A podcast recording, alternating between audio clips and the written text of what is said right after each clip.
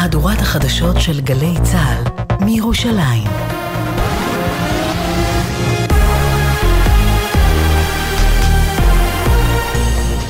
גלי צה"ל מירושלים השעה שלוש, שלום רב באולפן יונתן מודילבסקי עם מה שקורה עכשיו.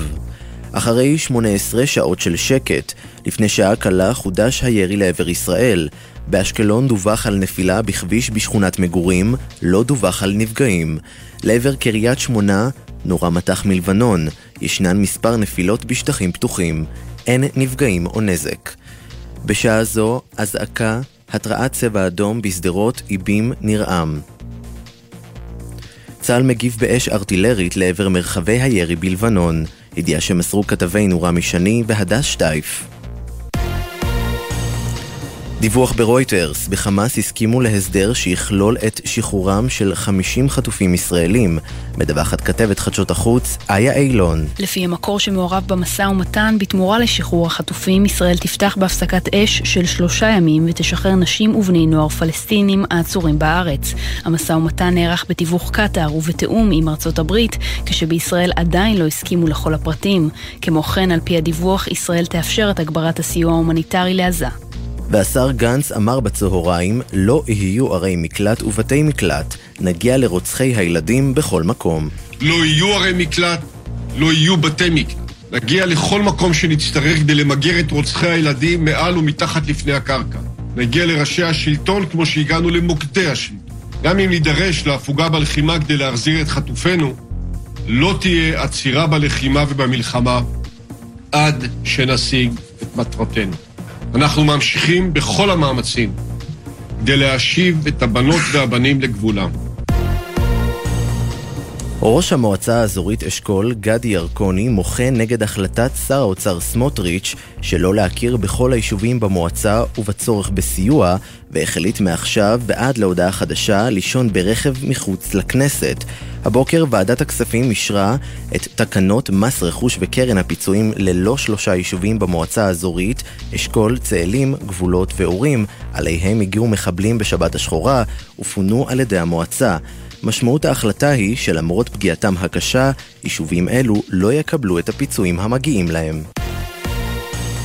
ה-BBC התנצל על דיווח שקרי שטען שישראל תוקפת רופאים בבית החולים שיפא בעזה, מדווח כתבנו המדיני יניר קוזין. מוקדם יותר דיווחה המגישה ב-BBC כי במהלך הכניסה לבית החולים השיפא, צה"ל סימן דוברי ערבית וצוותים רפואיים כמטרות שיש לפגוע בהם. בעוד בהודעה שנכתב על ידי דובר צה"ל, נכתב כי צה"ל מסתייע בדוברי ערבית וצוותים רפואיים במהלך הפעילות מול האזרחים בבית החולים. או אז ה-BBC פרסמו התנצלות ואמרו כי ציטטו שלא כהלכה דיווח ברויטרס, וכי מדובר בטעות שאינה תואמת את אמות המידה המקצועיות של רשת התקשורת. ההתנצלות הזו מגיעה אחרי ביקורת רבה בישראל ובבריטניה נגד הרשת, על כך שהיא מוטה נגד ישראל. מזג האוויר למחר עלייה קלה בטמפרטורות. אלה החדשות שערך היום רועי ולד, בצוות יואב מאיסי, ג'וש נחום ומוטי זאדה.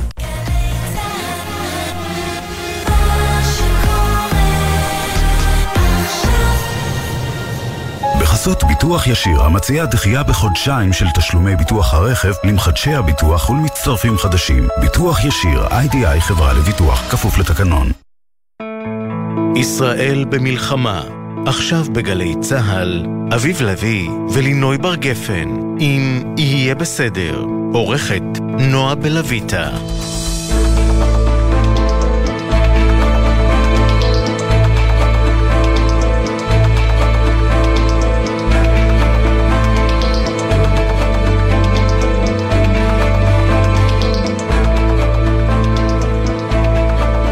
לינוי.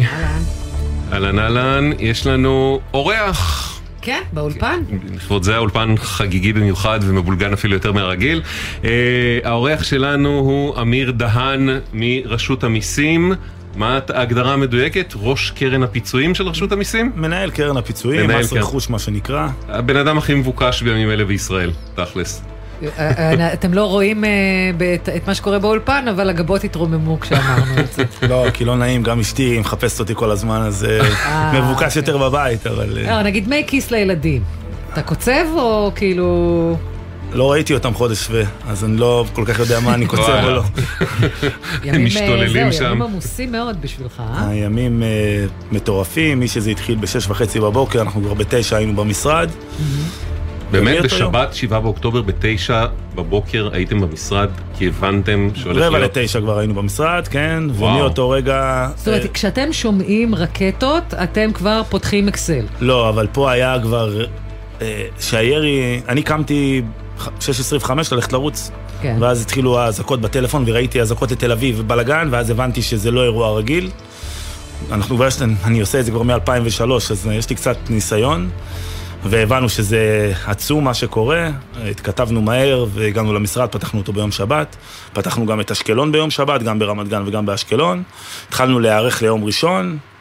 תקשיב, אם בתשע בבוקר של השבעה באוקטובר הייתם במשרד, אתם הפנמתם את האירוע די הרבה זמן לפני הגופים. רוב משרדי ממשלה והגופים הרלוונטיים במדינת ישראל. אבל לא, האמת היא, אני חושבת גם שבאופן כללי הטענות הן לא אה, לתפקוד של הגוף עצמו, אלא לסכומים שלא אתם בעצם אה, הקובעים. אל תדאג, אנחנו נתפוס אותך גם על זה.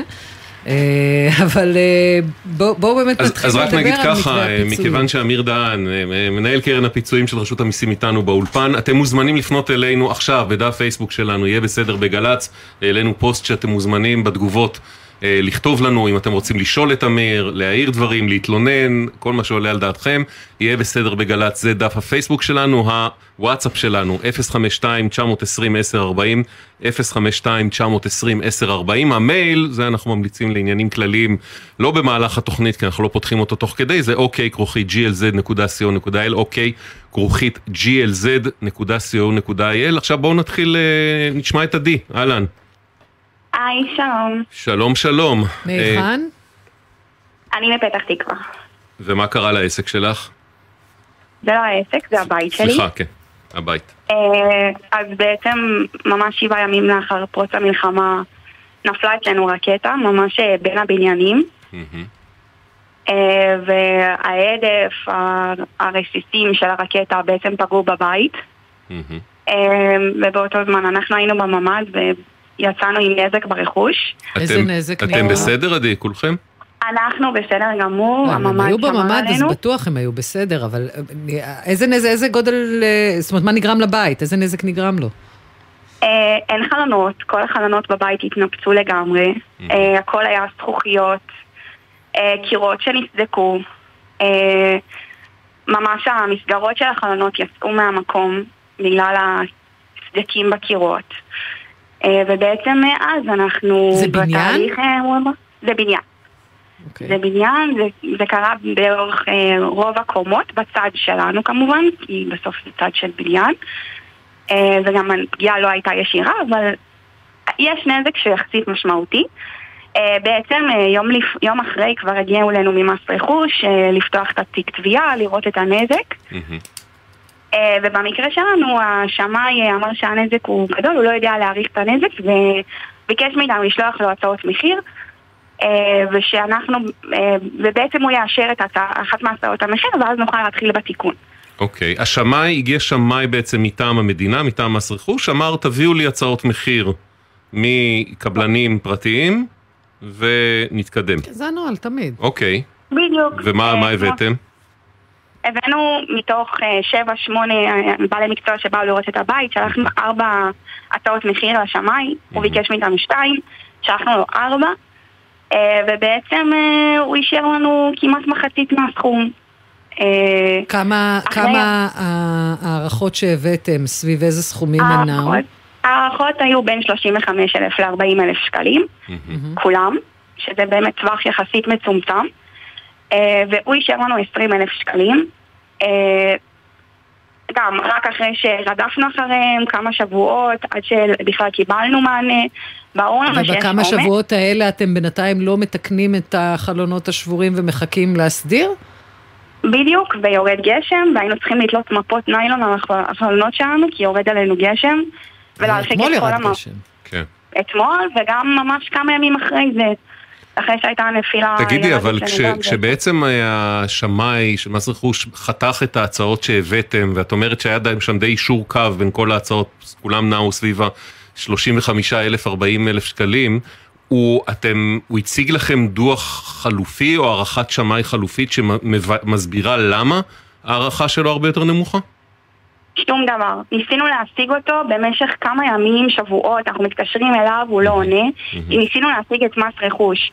כשהצלחנו להשיג אותם, באמת המענה שלהם הוא בלתי יאומן, אתה מתקשר 40 שיחות ברצף, אחרי, כל פעם אחרי חצי דקה הקו מנתק אותך, ואתה שוב מנסה ושוב מנסה, עד שהצלחנו להשיג אותם בסוף, אחרי כמה ימים, הם אמרו לנו, זה לא אנחנו שולחים את הדוח, את הדוח אה, שמאי, זה השמאי עצמו, השמאי אומר זה מס רכוש, בסוף אנחנו נשארים בלי הבנה של למה אנחנו צריכים להשלים את ה...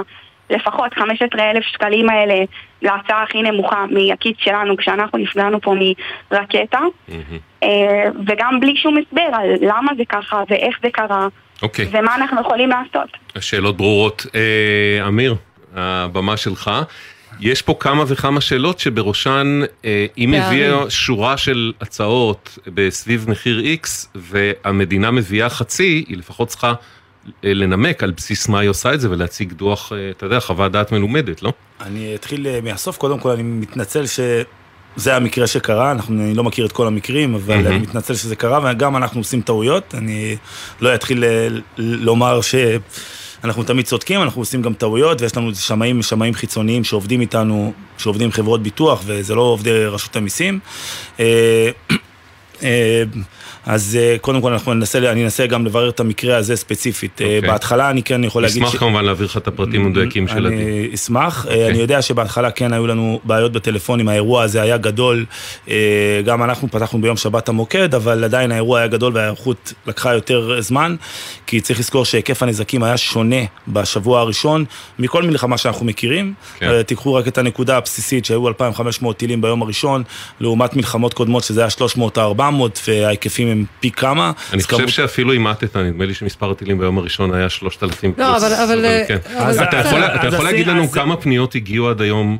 למס רכוש וכמה אנשים עונים לפניות? כן, בימים הראשונים היה לנו בעיות בטלפון, אנחנו מודעים לזה, מאז שדרגנו והגדלנו את כמות היום, אם תנסו להתקשר עכשיו יענו לכם תוך אה, דקה, לא יותר מזה, זה הבדיקה שאנחנו עושים בשבועיים האחרונים, אז היו תקלות בהתחלה ועד ששדרגנו ותגברנו את העובדים. לגבי הערכת שמאי שנאמרה כאן, אה, קודם כל זה שיש הצעות מחיר ב... ששלושתם די זהות זה לא אומר שזה הנזק. יחד עם זאת, אני נבדוק את המקרה הזה וננסה להבין איפה התקלה הייתה כאן. אה, בסוף זה שמאים חיצוניים שבאים וממליצים לנו מה הנזקים, זה לא עובדים שלנו. אבל זו טענה שהרבה פעמים אנחנו שומעים על פערים בין ההערכות של אה, שמאים אה, חיצוניים לבין הערכות של שמאים מטעם מס רכוש, גם אם הם חיצוניים. מה שמעורר את השאלה... האם יכול להיות שעובדים פה עם אה, מחירון לא מאוד מעודכן? אז קודם כל, אה, כמו שאת רואה, לא עובדים עם מחירון כי ביקשו הצעת מחיר. אז להגיד שעובדים עם מחירון לא, אבל אם לא- השמאי בא ומעריך את זה ב-20 אלף, כשהנזק הוא לפי הרבה מאוד אה, אנשי מקצוע אחרים כמעט כפול, מה, מישהו פה לא, לא מדויק עם, עצמי, עם, כל, עם המציאות. השמאים החיצוניים שעובדים מול מס רכוש, והשמאים שעובדים במס רכוש, הם כולם שמאים חיצוניים והם לא עובדי סליחה, מדינה. סליחה, אני אדייק את השאלה. בסדר?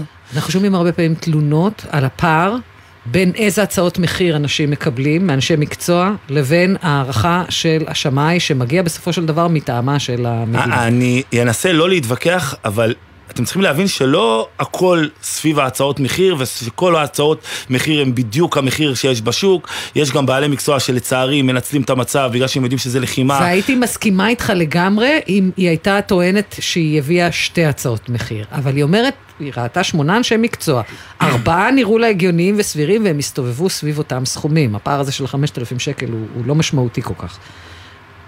וזו לא הפעם הראשונה שאנחנו שומעים על פערים מאוד משמעותיים בין איך שהשמאי העריך לבין מה שאנשי המקצוע מוכנים לעשות. עכשיו כן, יכול להיות שגם מפקיעים מחירים, אבל גם זה דבר שצריך להביא בחשבון. שבתנאי מלחמה, כשיש עומס על אנשי מקצוע, המחירים שלהם ייראו אחרת.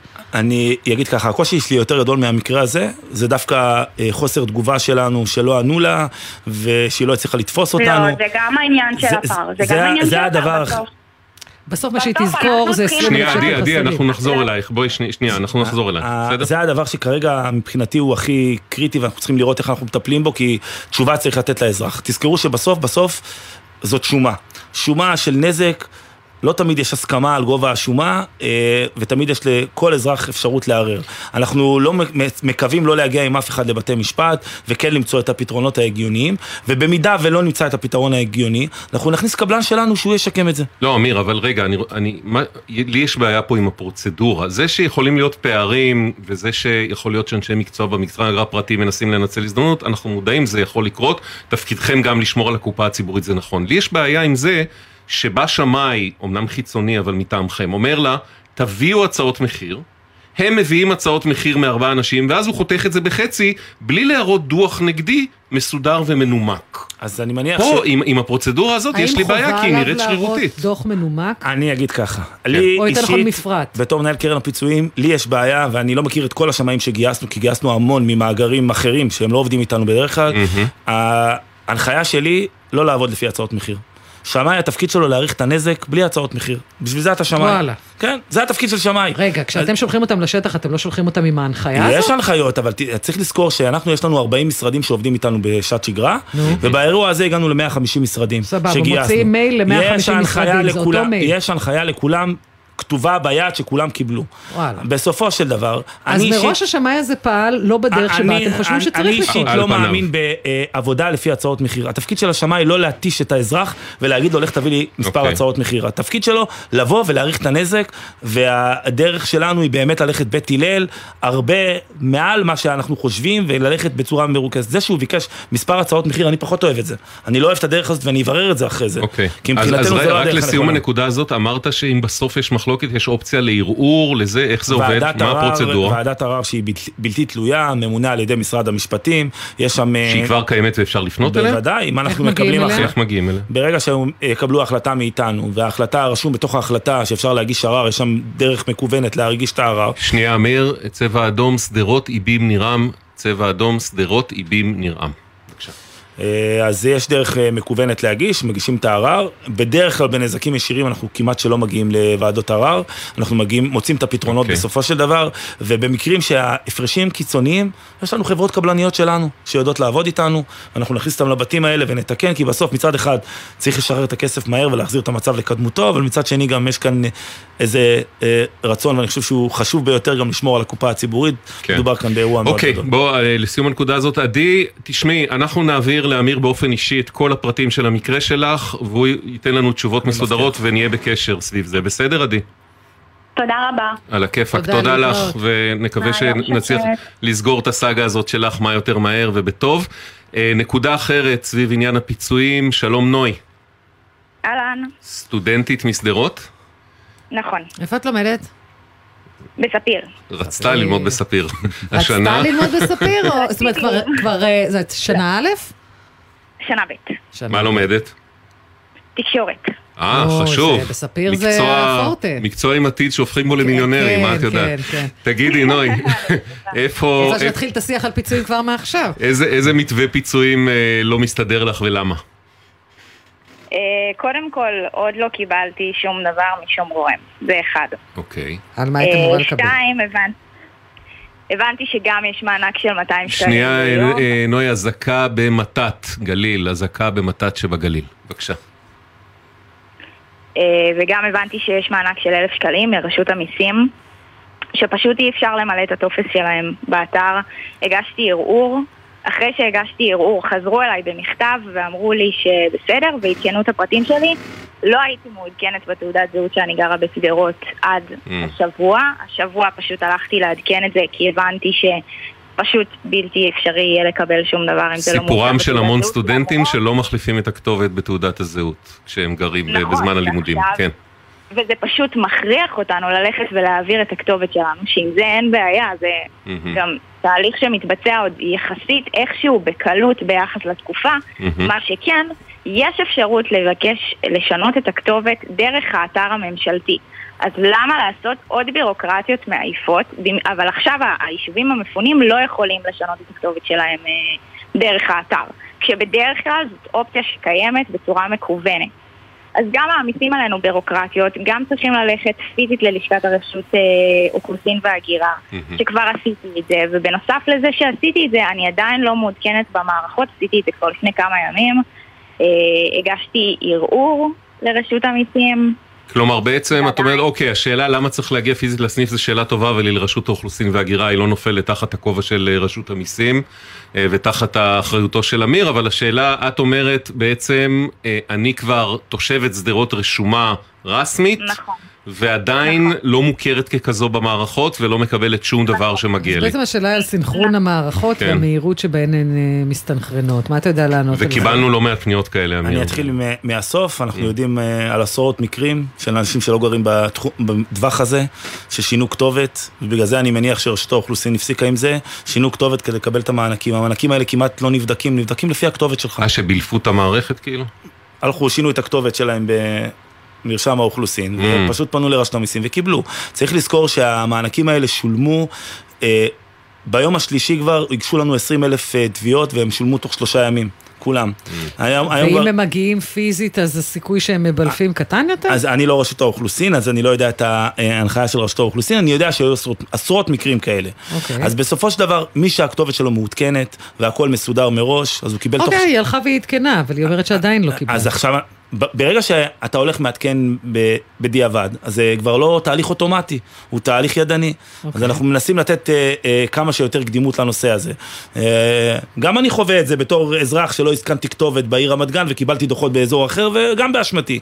אז אותו דבר במקרה הזה, אני לא יכול לתת פתרונות למישהו, המערכת שלנו היא אוטומטית ומהירה. אתה יודע להגיד מתי כן יהיה סינכרון, אם ככה, בין הכתובת הרשומה שלה שהיא עדכנה לבין אה, עכשיו, המערכות עכשיו היא הגישה השגה? בעצם, היא כן. העבירה לנו את הפרטים, ובדרך כלל זה לוקח עד שבוע שמטפלים בזה ומשלמים. שבוע, אתה אומר. בעצם אתה צופה שתוך כמה ימים נוי מקבלת את ההכרה ואת נכון. הפיצוי שמגיע אם. הכתובת הייתה מעודכנת, היא לא הייתה כאן בשיחה, כי זה היה משולם תוך שלושה ימים. אוקיי. אתם יכולים לפנות ל... צריך להסתכל גם ברמת המקרו, אנחנו טיפלנו כאן בכמעט 40 אלף אה, אה, משפחות, כולם קיבלו את הכסף תוך שלושה ימים. אז יש מקרים חריגים שזה לא קורה בזמן. אנחנו במיקרו. זה בסדר, זה לא. אנחנו מהמיקרו ש... זה די לא. הפורמט. כן, רגע, אני אדייק. את זה. אנחנו מהמיקרו שמתייחס גם למקרו. כי נוי, היא מייצגת, אנחנו בדקנו את זה ב- בטיפול אחר שלנו השבוע מוקדם יותר, מייצגת כאלף סטודנטים בספיר ועוד מאות רבות במכללת תל חי, שנמצאים כרגע באזורי עימות, חיים שם, שוכרים דירות, ולא מעבירים כתובות במשרד, לא העבירו כתובות, כי ככה זה מה שסטודנטים עושים, וזה. אוקיי. לא, לא, אתה יודע הרי מה היו, ח- למרבה הצער, הרי מה? היו לנו כבר גם אה, מקרה פה, שסטודנט ששינה את הכתובת נפטר, ואז בגלל שהוא שינה את הכתובת, הוא נקבר אה, ליד אה, המכללה טוב, זה ולא אחד- ליד הבית. לא עכשיו, במלחמה, נכון, זה סיפור לפני אנחנו- כמה שנים, אחד נכון, הכאובים שהיו לנו. כן. רגע, נוי, אנחנו, אמיר אומר לנו, תוך כמה ימים זה אמור להסתדר, בואי נהיה בקשר, תעדכני אותנו, אה, נהיה על זה שזה יסתדר, בסדר? אני רק אגיד דבר אחרון, כן, בבקשה. שבעיקרון רשות המיסים כן נותנת אפשרות גם למי שלא מעודכן בתעודת זהות שלו להגיש את הטופס. זאת אומרת שאחרי שניסיתי להגיש את הטופס והגשתי ערעור, אמרו לי שזה כבר אה, מתעדכן במערכות, אז אני חושבת שהמצב פה הוא כאילו עוד יותר שונה.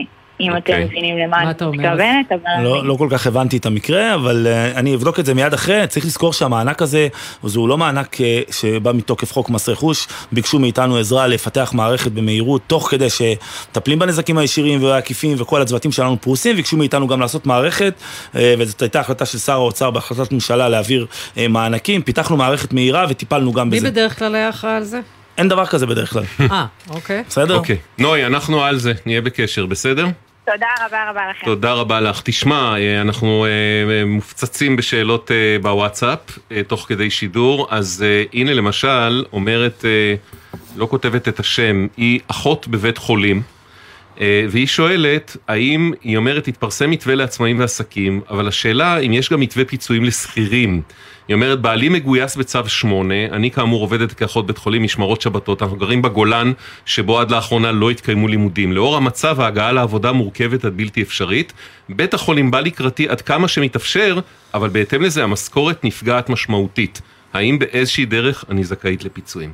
כי ללכת לעבודה זה אומר להשאיר חמישה ילדים בלי מסגרות בבית. אז אה, אנחנו ברשות המיסים לא יודעים להתעסק עם שכירים, אנחנו מתעסקים רק עם בעלי עסקים, מפצים את בעלי העסקים, ובעלי העסקים מפצים, משפים את השכירים שתחתיהם.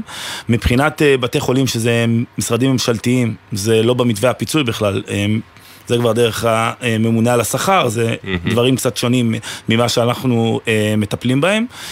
בעלה, יש אה, אה, לחיילי מילואים, אני יודע שיש אה, פיצויים מוגדלים, מעבר ל- לדברים הרגילים שבדרך כלל מקבלים.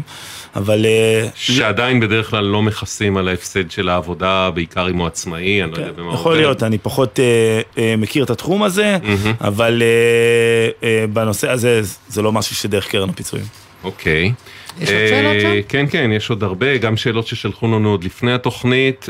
עדי, אה, מתי, יק- שאלה פשוטה, מתי יקבלו עסקים את מענקי הפיצויים? מה טווח הזמן של המענק? אז ככה, יש, אה, צריך לזכור שיש כאן מענקים אה, מדורגים, נקרא לזה. יש אה, פעם ראשונה שהמדינה רצה עם שלושה מענקים בו זמנית. מהמם. יש מענק אחד שהוא נקרא ליישובי הספר במדינת ישראל, יישובי הספר לפי חוק שלנו, חוק מס רכוש, שזה בדרך כלל יישובים בדרום הארץ ובצפון. בוא נגיד שכל היישובים שפונו בדרום וכל היישובים שפונו בצפון על ידי החלטות הממשלה, אם זה מלון אורחים ואם זה התרעננות, אה, משב רוח, אז הם אה, כולם יישובי ספר. היישובים האלה כבר יצאנו במערכת של מקדמות, כי הם זכאים דרך קבע, לא צריך חוק מיוחד בשביל לפצות אותם. זה נמצא באתר רשות המיסים, כל בעל עסק יכול להגיש בקשה, שבעצם אנחנו עושים איזו הערכת פגיעה. אה, הנחנו שהוא נפגע בהכנסות שלו ב-70% בחודש אוקטובר, כי זה בערך הזמן שהתחילה הלחימה, והכסף עובר לחשבון הבנק שלו אה, תוך שלושה ימים, למעט מקרים חריגים שיש. במקרה הזה כבר שילמנו מעל 600 מיליון שקל למעל עשרת אלפים עסקים. יש פה שאלה שמעניינת אותי, מהמם. מה עם עסקים שעלו במחזורים ביחס לשני, לשנה קודמת? כי יש הנראה- עסקים שהמלחמה עשתה להם טוב. אז הם לא יקבלו פיצוי מאיתנו. לא, אבל אני- אוקיי, אבל אני אחבר לזה, אה, אני חושב שהכוונה היא, זה מתחבר לעוד שאלה שהגיעה, לעסקים שעלו במחזורים בחודשים שלפני המלחמה, ו, אבל באוקטובר שעבר, ואז הש, השאלה היא בעצם, ואז משווים כאילו לאוקטובר למה שעבר שהיה חודש של ל- חגים. למה ההשוואה לשנה עם, שעברה אה, שהיה אוקטובר שהיה חודש של שהיה עם חגים, הכנסות נמוכות ולא. לשלושת החודשים האחרונים או לחצי שנה האחרונה לפני אני, הזה. אני אסביר. כן. אם היינו משווים לשלושה חודשים, אמרנו את זה בכנסת, אנחנו כן. מוכנים להשוות לכל תקופה שרוצים, אבל תקופה אחת. אם היינו משווים שלושה חודשים לפני, היה לכם עשרות שאלות למה אתם משווים שלושה חודשים לפני ולא שנה קודמת, כי אני עסק עונתי. תמיד באוקטובר זו התקופה הכי טובה שלי, ועכשיו אתם משווים לי את זה שלושה חודשים, אז ספטמבר. למה שעסק לא יצהיר, אני עסק עונתי או אני עסק רב שנתי, ולפי זה תשוו. בסוף יש כאן אה, מערכת שרוצה לשלם ל-600 אלף עוסקים נכון. במהירות, במהירות. כדי ליצור מערכת שמסוגלת לטפל בכל כך הרבה דברים, צריך לקבוע תקופה אחת. אנחנו לא מסוגלים בתור... אה, אה, רשות המיסים, קרן פיצויים, ליצור מתווים שונים. בסוף יש כאן חליפה שרוצים שהיא תשולם מהר. יש מקרים שהדברים ייפלו בין הכיסאות. אה, בסופו של דבר, במקרה הזה שדיברתם עכשיו, יכול להיות שה... הצמיחה שלושה חודשים לפני נבע משהוא הרחיב סניף נוסף. מסעדה פתחה סניף נוסף, במקרה הזה יהיה, בדברי ההסבר שלנו, בהוראת ביצוע, יהיה הסבר איך העסקים האלה יכולים להגיש תביעה וכן לקבל פיצוי. יש לנו פתרונות גם לדברים האלה, ומיד ביום ראשון תעלה ההוראת ביצוע והמערכת לתשלום המענקים לכל הארץ, או ליישובי הספר, שזה כבר קיים מעל לשבועיים, ושם יהיה את כל ההסברים יש לדברים האלה. יש פה קצת, אה, אה, נקרא לזה במרכאות טראומה מהקורונה, במובן הזה של אה, עסקים שבסוף היו צריכים להחזיר כסף, או עצמאים שבסוף היו צריכים להחזיר כסף, ועכשיו נורא נורא זהירים, לא במובן של זהירות חיובית, אלא טראומטיים. בבקשות שהם... מפחדים אה, לקבל. כסף מהמדינה, שמא עוד שנה המדינה תקפוץ עליהם ותדרוש אה, חזרה. חייב לומר שקשה לי. לשמוע את מה ששניכם אומרים. האנשים שנדרשו להחזיר כסף הצהירו הצהרת שקר, שהם נפגעו במחזורים לא לפי החוק. ואי אפשר לצפות שאחרי זה לא נבקש מהם כסף. אם בחקיקה רשום שאתה מצהיר שיש לך ירידה מעל 25% ולא בודקים, סומכים עליך, כי זה מה כן, שהתבקשנו זה, המ- לעשות. זה המקרים שהתבקשו להחזיר, לא ש- היו מקרים שהיה תנודתיות במחזוריות לא, ואז טעו בחישוב. 90 ואז- אחוז מהמקרים שמדברים זה מענק אוקיי. סוציאלי, שהאנשים האלה הצהירו הצהרת שקר. וואלה. אז קשה לי לקבל את זה שמפחדים. אל תצהירו. אה, אני זוכר עד היום את מנהל רשות המיסים הקודם, היה אה, ראיון עם אה, אה, ראש הממשלה, אספת עיתונאים, מנהל רשות המיסים התבקש שזה יהיה בשיטה האמריקאית, שנשלם ואחרי זה נבדוק. זה מה שעשינו. אז אם בדקנו אחרי זה, ולאותם עסקים שהצהירו, וגם אתם טראומטיים מהשיטה הזאת, אני חושב שהשיטה לא הוכיחה את עצמה לגמרי. כן? אני חושב שיש איתה בעיות, ובגלל זה הפעם ניסינו לדייק את עצמנו קצת יותר, והפקנו הרבה לקחים מהקורונה. אה, גם בשיטת הנוסחה שהיא בעצם הפעם היא יותר דיפרנציאלית, והיא אומרת למי שיש יותר פגיעה יקבל יותר, כי פעם קודמת בהצהרות זה היה... עסק אחד נפגע ב-25% ועסק אחד נפגע ב-90% והם קיבלו אותו מענק ואין בזה שום היגיון. אה, אז בנינו שיטה יותר דיפרנציאלית, יותר מתאימה.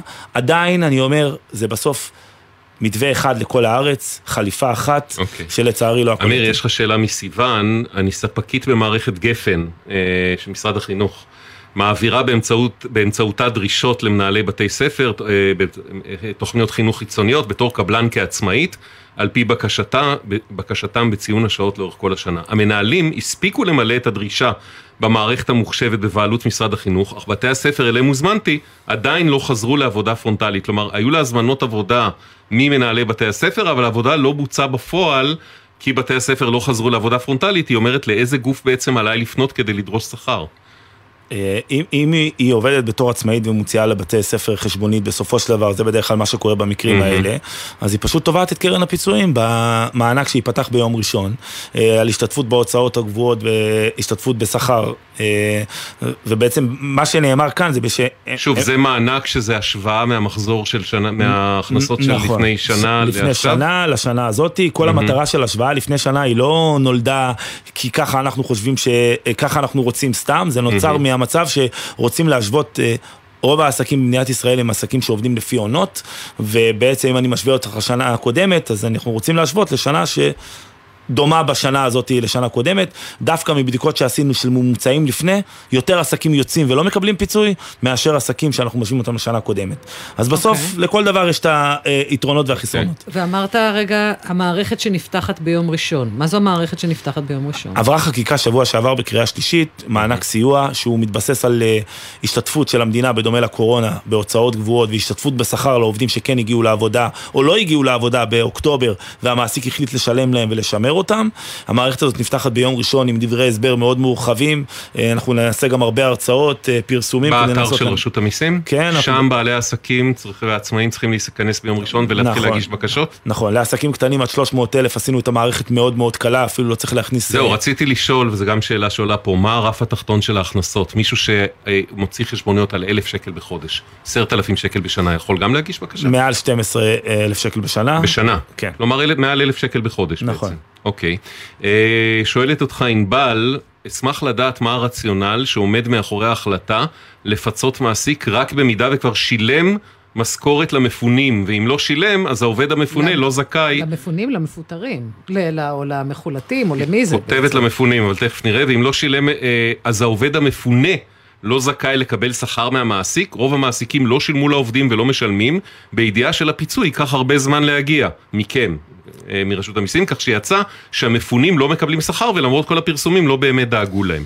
אז אני אגיד ככה, אוקיי. אה, אנחנו כרגע כבר העברנו מעל 600 אלף שקל מקדמות לעסקים שנמצאים באזור של המפונים. כאילו המפונים מעוטף עזה, יש שם אה, עסקים בשדרות ובאשקלון אה, וביישובים, אותו דבר בקריית שמונה ומטולה ובכל האזורים האלה שפונו.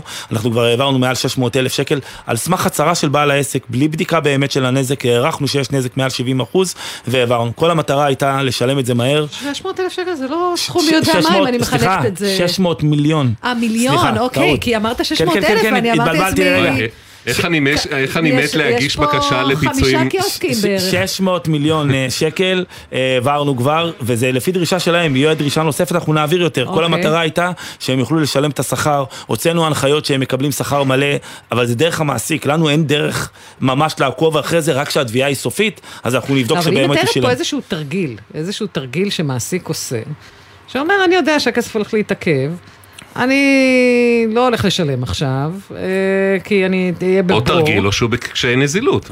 כן, אז זה תרגיל שנובע ממצוקה, כן, Mm. אבל... אה, הקשיי נזילות זה בדיוק המטרה של המקדמות, 600 מיליון שקל יצאו בפחות מעשרה ימים, אוקיי. והמדינה שילמה. ככל שיגישו לנו יותר תביעות, אנחנו נשלם יותר במקדמות האלה, במיוחד לעסקים שנמצאים באזורים שפונו.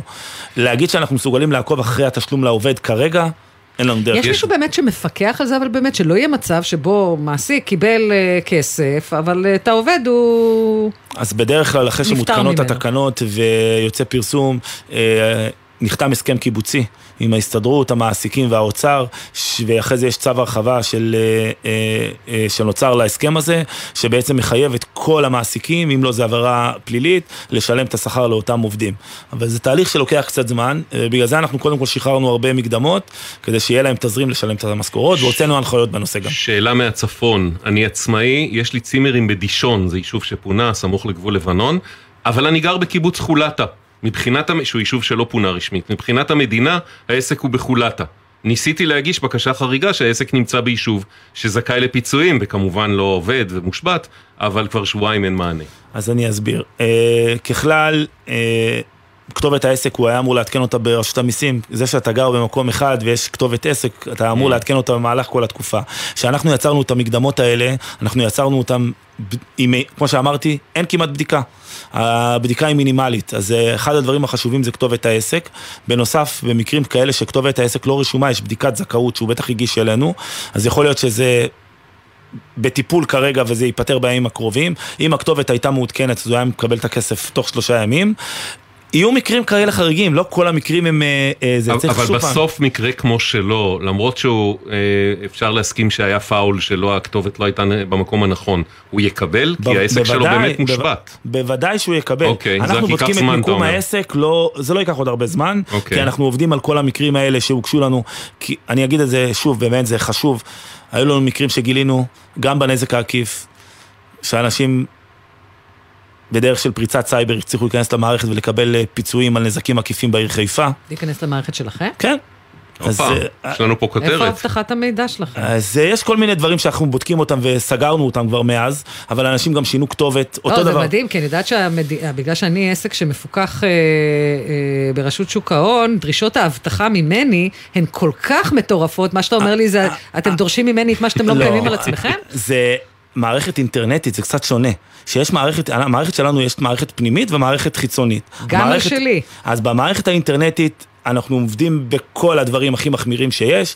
אה, מצאנו מעל 60 מקרים של עסקים שהצליחו להיכנס ועדיין מנסים לאתר איך הם הצליחו לעשות את הדבר הזה. והם... 60 זה הרבה מאוד. זה הרבה, מתוך העשרת אלפים זה הרבה, אבל עצרנו... מערכת מאוד פגיעה, כרגע- אם 60 אנשים לא, צריכים היא לא לפרוץ מאוד אותה. פגיעה, כי כרגע סגרו את כל הפרצות, אבל זה יקרה כל הזמן. אה, אין לנו מה לעשות, אה, זה כמו שבקורונה אומרת, גילינו... לא צריך את האיראנים להפיל את לא, המערכת. זה לא, זה לא נכון, זה עדיין אה, 60 מקרים שאנחנו תפסנו אותם ואנחנו מאתרים אותם ואנחנו היום כן. דורשים את הכסף חזרה. אה, אוקיי. אה, יש מקרים כאלה, וזו הסיבה שאנחנו מנסים שזה יהיה מאוד מדויק אתה יותר. מרגיש שיש היום יותר מקרים אה, של אה, ניסיונות אה, הונאה כלפיכם מאשר בקורונה? אני יכול להגיד שבקורונה אנחנו טיפלנו במענקים שזה גם מחושב לפי המחזורים שדווחו. עד חודש שישי 2020 היה כמות תיקוני דוחות מע"מ בצורה מטורפת כדי להגדיל את תקופת שנת 2019, בדרך כלל בעסקאות הפטורות שאין עליהן חיוב של מע"מ. גם את זה עצרנו תוך כדי התהליך, אבל זה קורה. אני, אני מאמין שכולם ישרים, אבל עדיין יש כאלה שפועלים לא בדרך. סיגל שואלת אותך, מה עם פיצוי לנותני שירותים, יועצים, אין לנו הוצאות? נדמה לי אבל שהתשובה היא אם את מוציאה חשבוניות על אה, אה, שירותי ייעוץ וכאלה, אז זה פשוט השוואה אז- לשנה שעברה, לא? אז אם, ה- קודם כל, אה, גם לעסקים שהם אה, נותני שירותים, שהם מדווחים על שוטף פלוס, אז נתנו פתרון מתוך החקיקה על שוטף פלוס, זה גם משהו שלמדנו מהקורונה, והוא לא היה בהתחלה בקורונה ונתנו אותו. והדבר השני, שגם אם אין כמעט הוצאות גבוהות, יש את הסכום המק- המינימלי. זאת אומרת, אם יש אה, טבלה, בטבלה של עסקים עד 300 אלף, שעסק שנפגע בין 80 ל-100 אחוז מקבל בסביבות 14 אלף שקל, אז גם אם אני עסק מעל זה, ואין לי כמעט הוצאות, זה הסכום, הסכום המינימלי, מינימלי שאני אקבל. אז גם אם אין לו כמעט הוצאות והנוסחה נותנת לו 3,000 שקל, הוא יקבל את ה-14. לאותו חודש, זה 14,000 לחודש. אוקיי, אה, מה, אנחנו צריכים לסיים? מה אומרים? אה, כ- למעשה כן. אנחנו אפילו באיחור כאן. כן, היינו צריכים, לת... אתה יודע מה, אמיר, תישאר איתנו עוד רגע, אנחנו נצא להודעות חצי קצרות, דקה ו-48, האמת הפעם באמת קצרות, ונחזור אה, לסגור איתך עניינים. אתם מאזינים לגלי צה"ל. תושבי גבול הצפון, אם פוניתם מבתיכם, שימו לב, כדי לסייע לכם להתמודד עם המצב, מוצעת גם לכם שורת הקלות, ובהן אפשרות לדחיית הלוואות ומשכנתאות, פטור מעמלות והקלה בריבית על משיכת יתר. לרשימת היישובים ולמידע על ההקלות המיוחדות לאוכלוסיות שנפגעו, היכנסו לאתר בנק ישראל. עם ישראל, הביטוח הלאומי הוא מגן הזכויות שלכם, ואנחנו כאן בשבילכם, גם כדי להגן על הנפש. אם אתם חשים חרדה או מצוקה נפשית שמקשה עליכם בתפקוד היומיומי, הביטוח הלאומי מממן לכם טיפולים אישיים, זוגיים או משפחתיים, עם מטפלים מומחים ובלי בירוקרטיה. כל מה שצריך לעשות הוא לפנות אל מרכזי החוסן והמרפאות המטפלות ולקבל את הסיוע שאתם זקוקים לו. הביטוח הלאומי מחבק אתכם ועומד לצדכם גם ברגעים האלה. לפרטים נוספים ייכנסו לאתר הביטוח הלאומי. שישי בערב, נרות השבת כבר דולקים, מפה לבנה פרוסה על השולחן, הסעודה מוכנה, אבל מאות כיסאות ברחבי הארץ נשארים רכים עד לשובם של החטופים הביתה.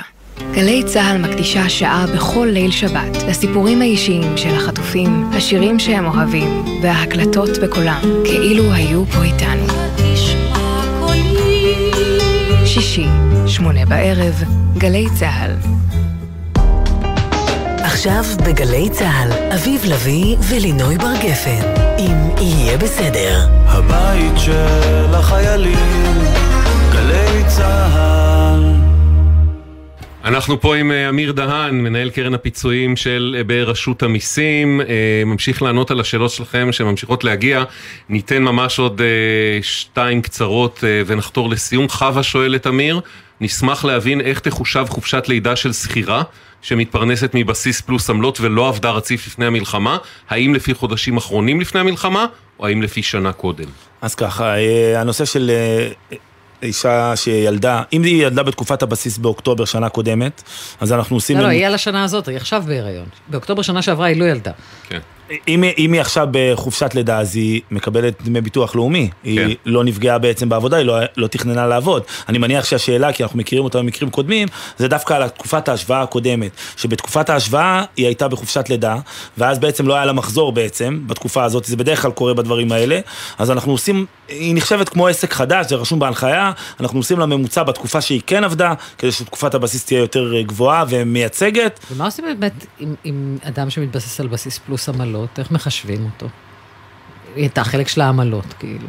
אבל אה, אם היא מוציאה חשבונית על הדברים האלה, אז כרגע אין לה גם לא בסיס וגם לא את העמלות. אוקיי. כי זה, אנחנו לא עובדים מול שכירים, אני שוב חוזר. אנחנו עובדים רק מול עצמאים או חברות שמפיקים חשבוניות, שבעצם לא מול שכירים. כן. יוסי אוקיי. שואל שאלה שזכורה לי היטב עוד מימי הקורונה, הוא אומר, אשתי קלינאי תקשורת פתחה עסק בחודש יולי השנה.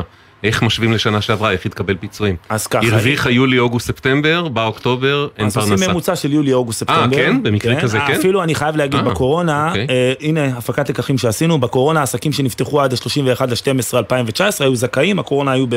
התחילה במרץ, כמו שאתם זוכרים, ואז בעצם מי שפתח בינואר-פברואר לא היה זכאי לכלום.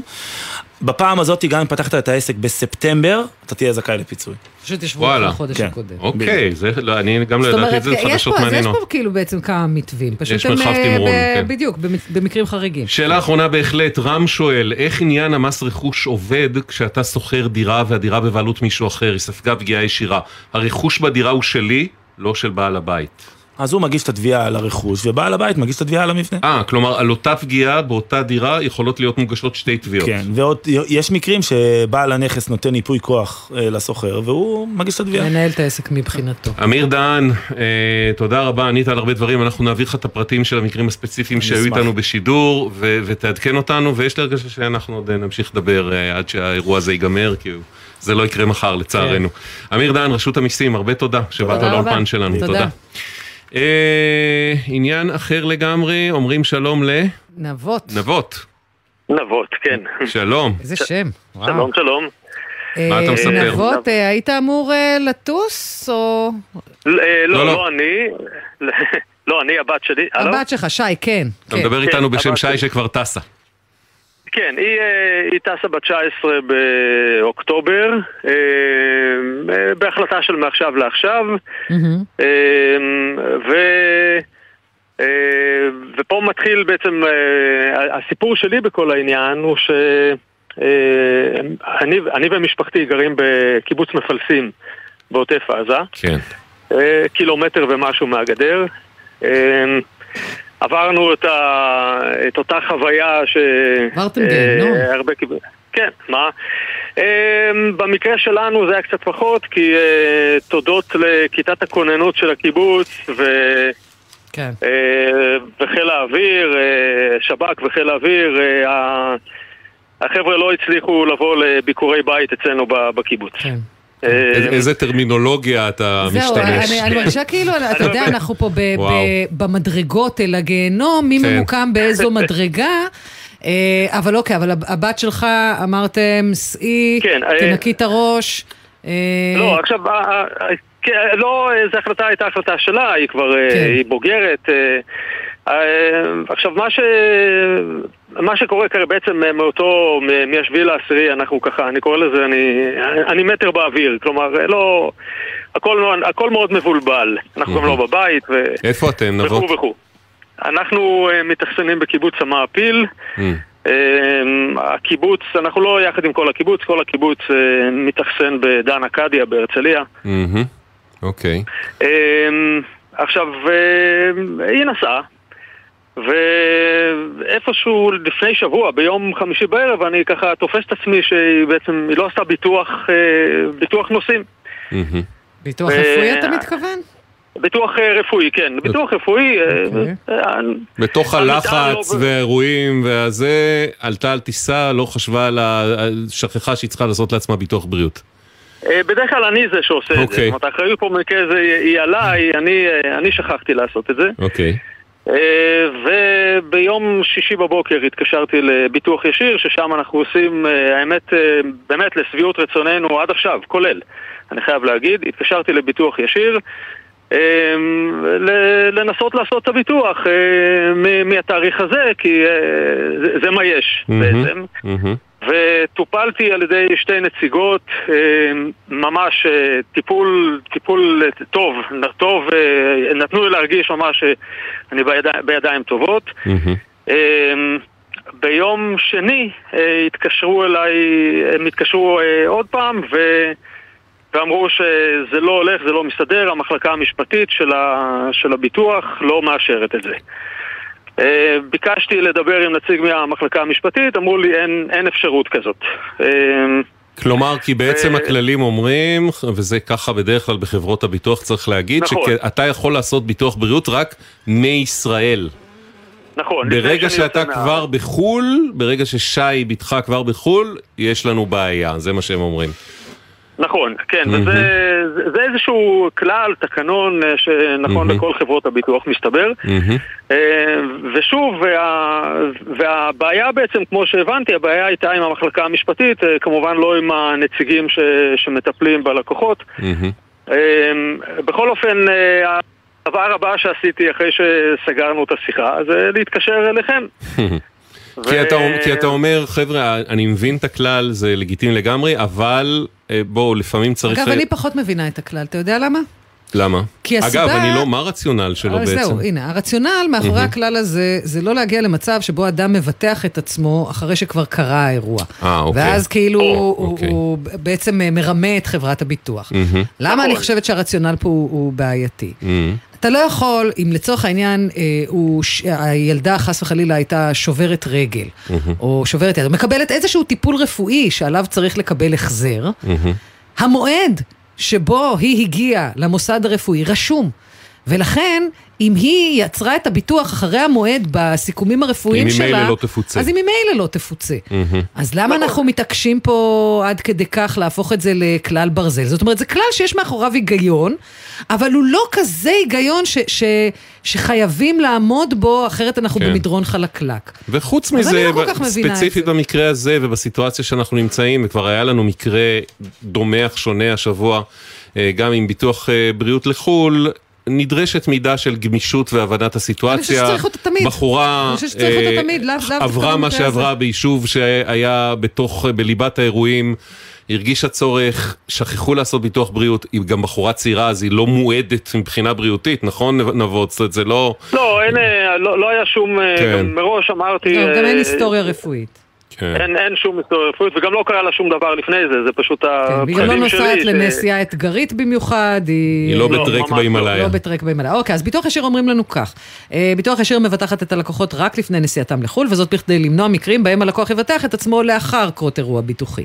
לצערנו במקרה של שי, לא היה בידינו כל המידע אודות המקרה, ולכן, משהובהרו לנו הפרטים, תפעל ביטוח ישיר לבטח את שי, וזאת באופן חריג ולפנים משורת הדין.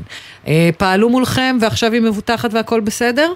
כן, כן, וזה קרה מהר מאוד, אני חייב לציין. נהדר. מהר מאוד, יופי. וכן, ולשביעות רצוננו. ו, ושוב, אני חייב להגיד, אני, אני, אני רואה את זה כאיזושהי אה, איזושהי החלקה, ככה, לא, לא משהו, בטח לא משהו שיטתי, ואנחנו בהחלט אה, מאוד מרוצים מהטיפול של ביטוח ישיר, בדרך כלל אנחנו עובדים מולם שנים. על הכיפאק. רק בעניין הזה. נבות, אה, נדמה לי שהסטטיסטיקה אומרת, אני מקווה שאני לא פותח עין הרע, שהמאפיל זה אחד המקומות הכי רגועים בישראל בחודש ופלוס האחרונים. אז... אה, אבל אתם בטח מתגעגעים נכון. הביתה, לא? כן, כן, האמת שהסתכלנו על המפה, היו המון הצעות אה, מכל מיני מקומות לארח, הסתכלנו על המפה, אמרנו, רגע, פה אה, זה נראה ככה אסטרטגית, אה, ככה יותר... לא, אני אגיד לך יותר מזה, גם אמר לי מישהו מפיקוד העורף שזה סטטיסטית, זה בכל הסבבים, כל המלחמות, עמק חפר. אה, אוקיי. כן, כן, כן, אז בחרת, האינטואיציה שלך הייתה טובה, נקווה רק שיימשך ככה ושיהיה לך כן, רגוע שם, ויאללה, בעיקר שתוכל. לחזור הביתה כבר, כמה יותר מהר. כן, כן. תודה, יאללה, תודה. נבוא, תודה, דש לשי. ביי ביי. תודה רבה, תודה לכם. ביי. שלום אלי. שלום וברכה. אה, אתה אה, בתומי זה בגיאורגיה, נכון? נכון. מה יש לעשות שם? תראה, מה יש לעשות שם אני ממש אה, לא יודע. יש כמה, כמה אטרקציות מעניינות. כן. נופשון קצר של שבוע ימים. זה מה שאתה ורעייתך. רציתם לעשות. כן, לא לי- רק זה, אנחנו גם צירפנו את הבת שלי, הנגדה. רגע, אלי, דבר יותר לטלפון, אתה נעלם לנו קצת. כן. אלי? אלי, אנחנו שומעים אותך מאוד חלש, יכול להיות שאתה לא מדבר אל המיקרופון שבטלפון שלך? לא, לא, על המיקרופון או, שבטלפון. הנה, עכשיו אנחנו שומעים. כן. יותר טוב, כן. אני פשוט אעבור למקום יותר טוב. אוקיי, זה רעיון טוב. אבל אה, את כן. כל התכנון הזה לנופש קטן בבתומי עם רעייתך ועם בנכם, זה היה לפני המלחמה תכננתם. בוודאי, אנחנו הזמנו את הכרטיסים כן. ב-13 לספטמבר. ו... מתי- הטיסה הייתה אמורה לצאת? בשמיני לאוקטובר. אוקיי, תאריך מעניין. ב- כן. עכשיו, זה לא שאתם ביטלתם את הנסיעה, לא. אלא שהודיעו לכם בבוקר של הטיסה ש- שבגלל המלחמה אין טיסה. במהלך הלילה שלחו לנו הודעה שהטיסה הזאת מבוטלת מאחר ומי שאמורה לבצע את הטיסה זו חברה שנקראת Air Wings והחברה הזאת לא מוכנה לעשות את, לבצע את הטיסה ואנחנו נהיה, אה, נהיה זכאים לקבל החזר כספי או שובר עתידי הכל לבחירה מהמם. מה ביקשתם? אנחנו ביקשנו לקבל החזר מלא אז איפה הבעיה? איפה הבעיה? מפה מתחילה הבעיה. אנחנו הגשנו את הבקשה בצורה מסודרת. אה, דרך אגב, הייתה בעיה גדולה מאוד להשיג אותם, כי הם לא עונים לא לטלפונים, לא למיילים, לא לשום דבר. אז שלחנו להם בכל זאת מייל וביקשנו, ביקשנו החזר מלא, גם בגלל זה שהם ביטלו את הטיסה, וגם בגלל זה שאנחנו כבר בגיל השלישי, ה-79 ו-76. הובטח לי שבאותו יום עוד יחזרו אלינו. כמובן שזה לא קרה, ומאז פניתי לכל מי שרק אפשר. פניתי לשירות לקוחות שלהם. אה, אה, של ישראל, בעצם. כן, כן, גברת בשם אה, אה, שולה, והיא עשתה את כל התרגילים האפשריים כדי לא לתת תשובה לעניין. מה זאת אומרת? מה היא אמרה לכם? מה היא אמרה? קודם כל אמרה, אתם ביטלתם את הטיסה לפני שידעתם ש, שהטיסה מבוטלת. איפה יש דבר כזה? היה לי בית מלון מוזמן, טיולים שהזמנו שם, ממש ממש לא בעניין. כן. ואחרי זה, אחרי זה היא אומרת, אה, אנחנו חיפשנו ולא מצאנו את הטלפון שלך בין האלה שנשלחה לכם, שנשלחה להם אה, הודעת ביטול. אז שאלתי אותה, רגע, אתם מכחישים שביטלתם את הטיסה? יש לי גם את הפנייה שלכם. יש לי אותה, שמעתי. זהו, אם הם לא מוצאים את ההודעה שהם שלחו לך, אתה יכול פשוט להראות להם את ההודעה שהם שלחו לך, ונגמר הדיון, לא? עשיתי את זה. עשית את זה. לא, אוקיי. לא רק זה, לא רק זה, גם, גם אה, שלחתם את הצילום של לוח הטיסות של אותו יום. כן. ומאז כל מיני סיפורים, את, אתם לא זכאים, אתם כן זכאים, טוב, ניתן לכם שובר.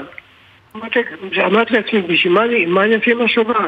מה, שובר לזיכוי עתידי לכאורה.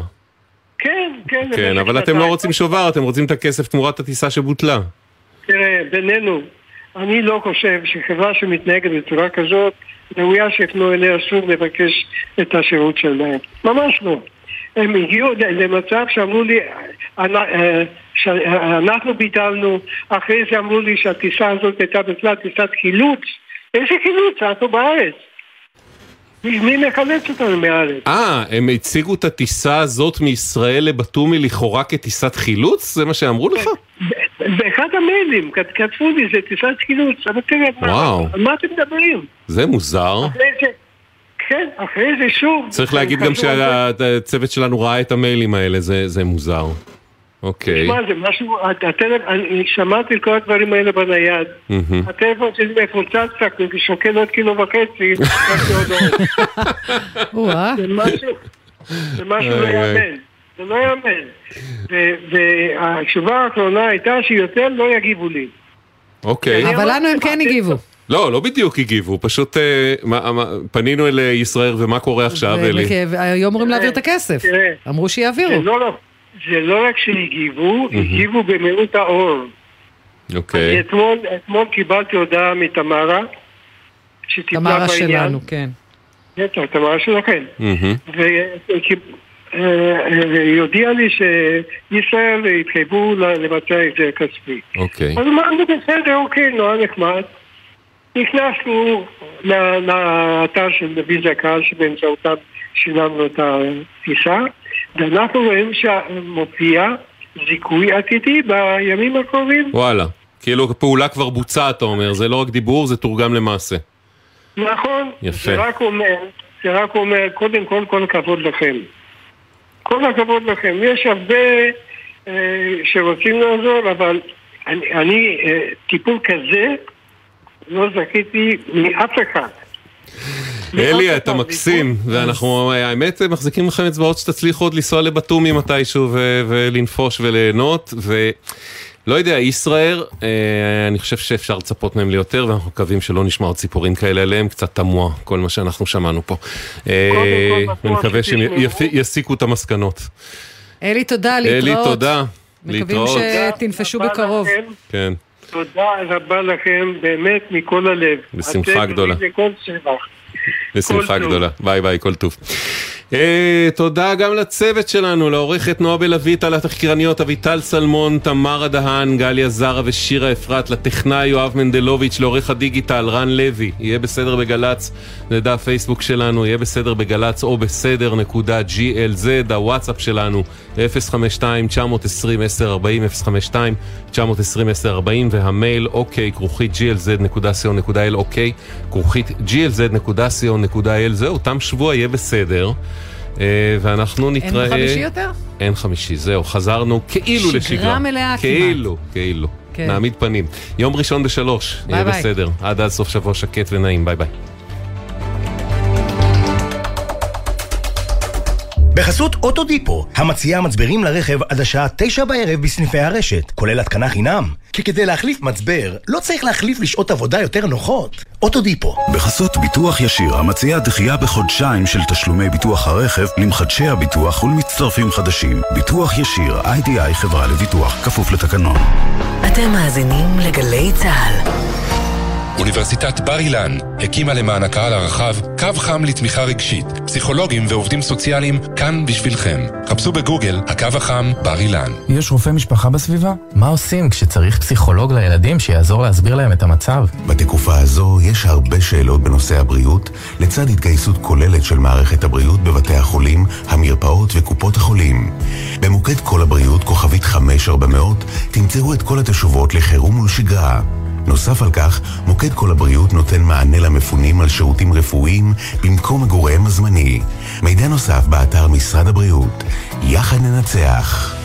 בהישמע אזעקה בזמן נהיגה, יש לעצור את הרכב בבטחה ולהיכנס מיד למרחב מוגן. בהיעדר מרחב מוגן סמוך, יש להתרחק ככל האפשר מהכביש, לשכב על הקרקע ולהגן על הראש בידיים. בכביש בין עירוני, ייצרו בזהירות בצד הדרך, רחוק ככל האפשר מהכביש, הדליקו אורות חירום, שכבו על הקרקע מעבר למעקה הבטיחות והגנו על הראש בידיכם. לאחר עשר דקות אפשר לחזור לרכב ולהשתלב בזהירות בתנועה.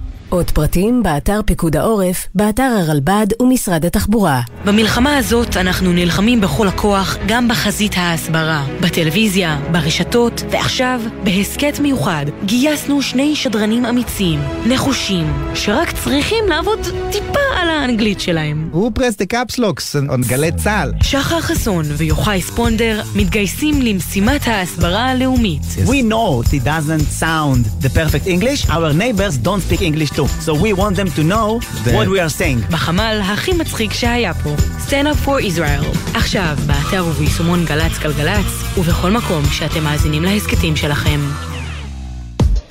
מיד אחרי החדשות, ערן אליקים, עם ארבעה אחרי הצהריים.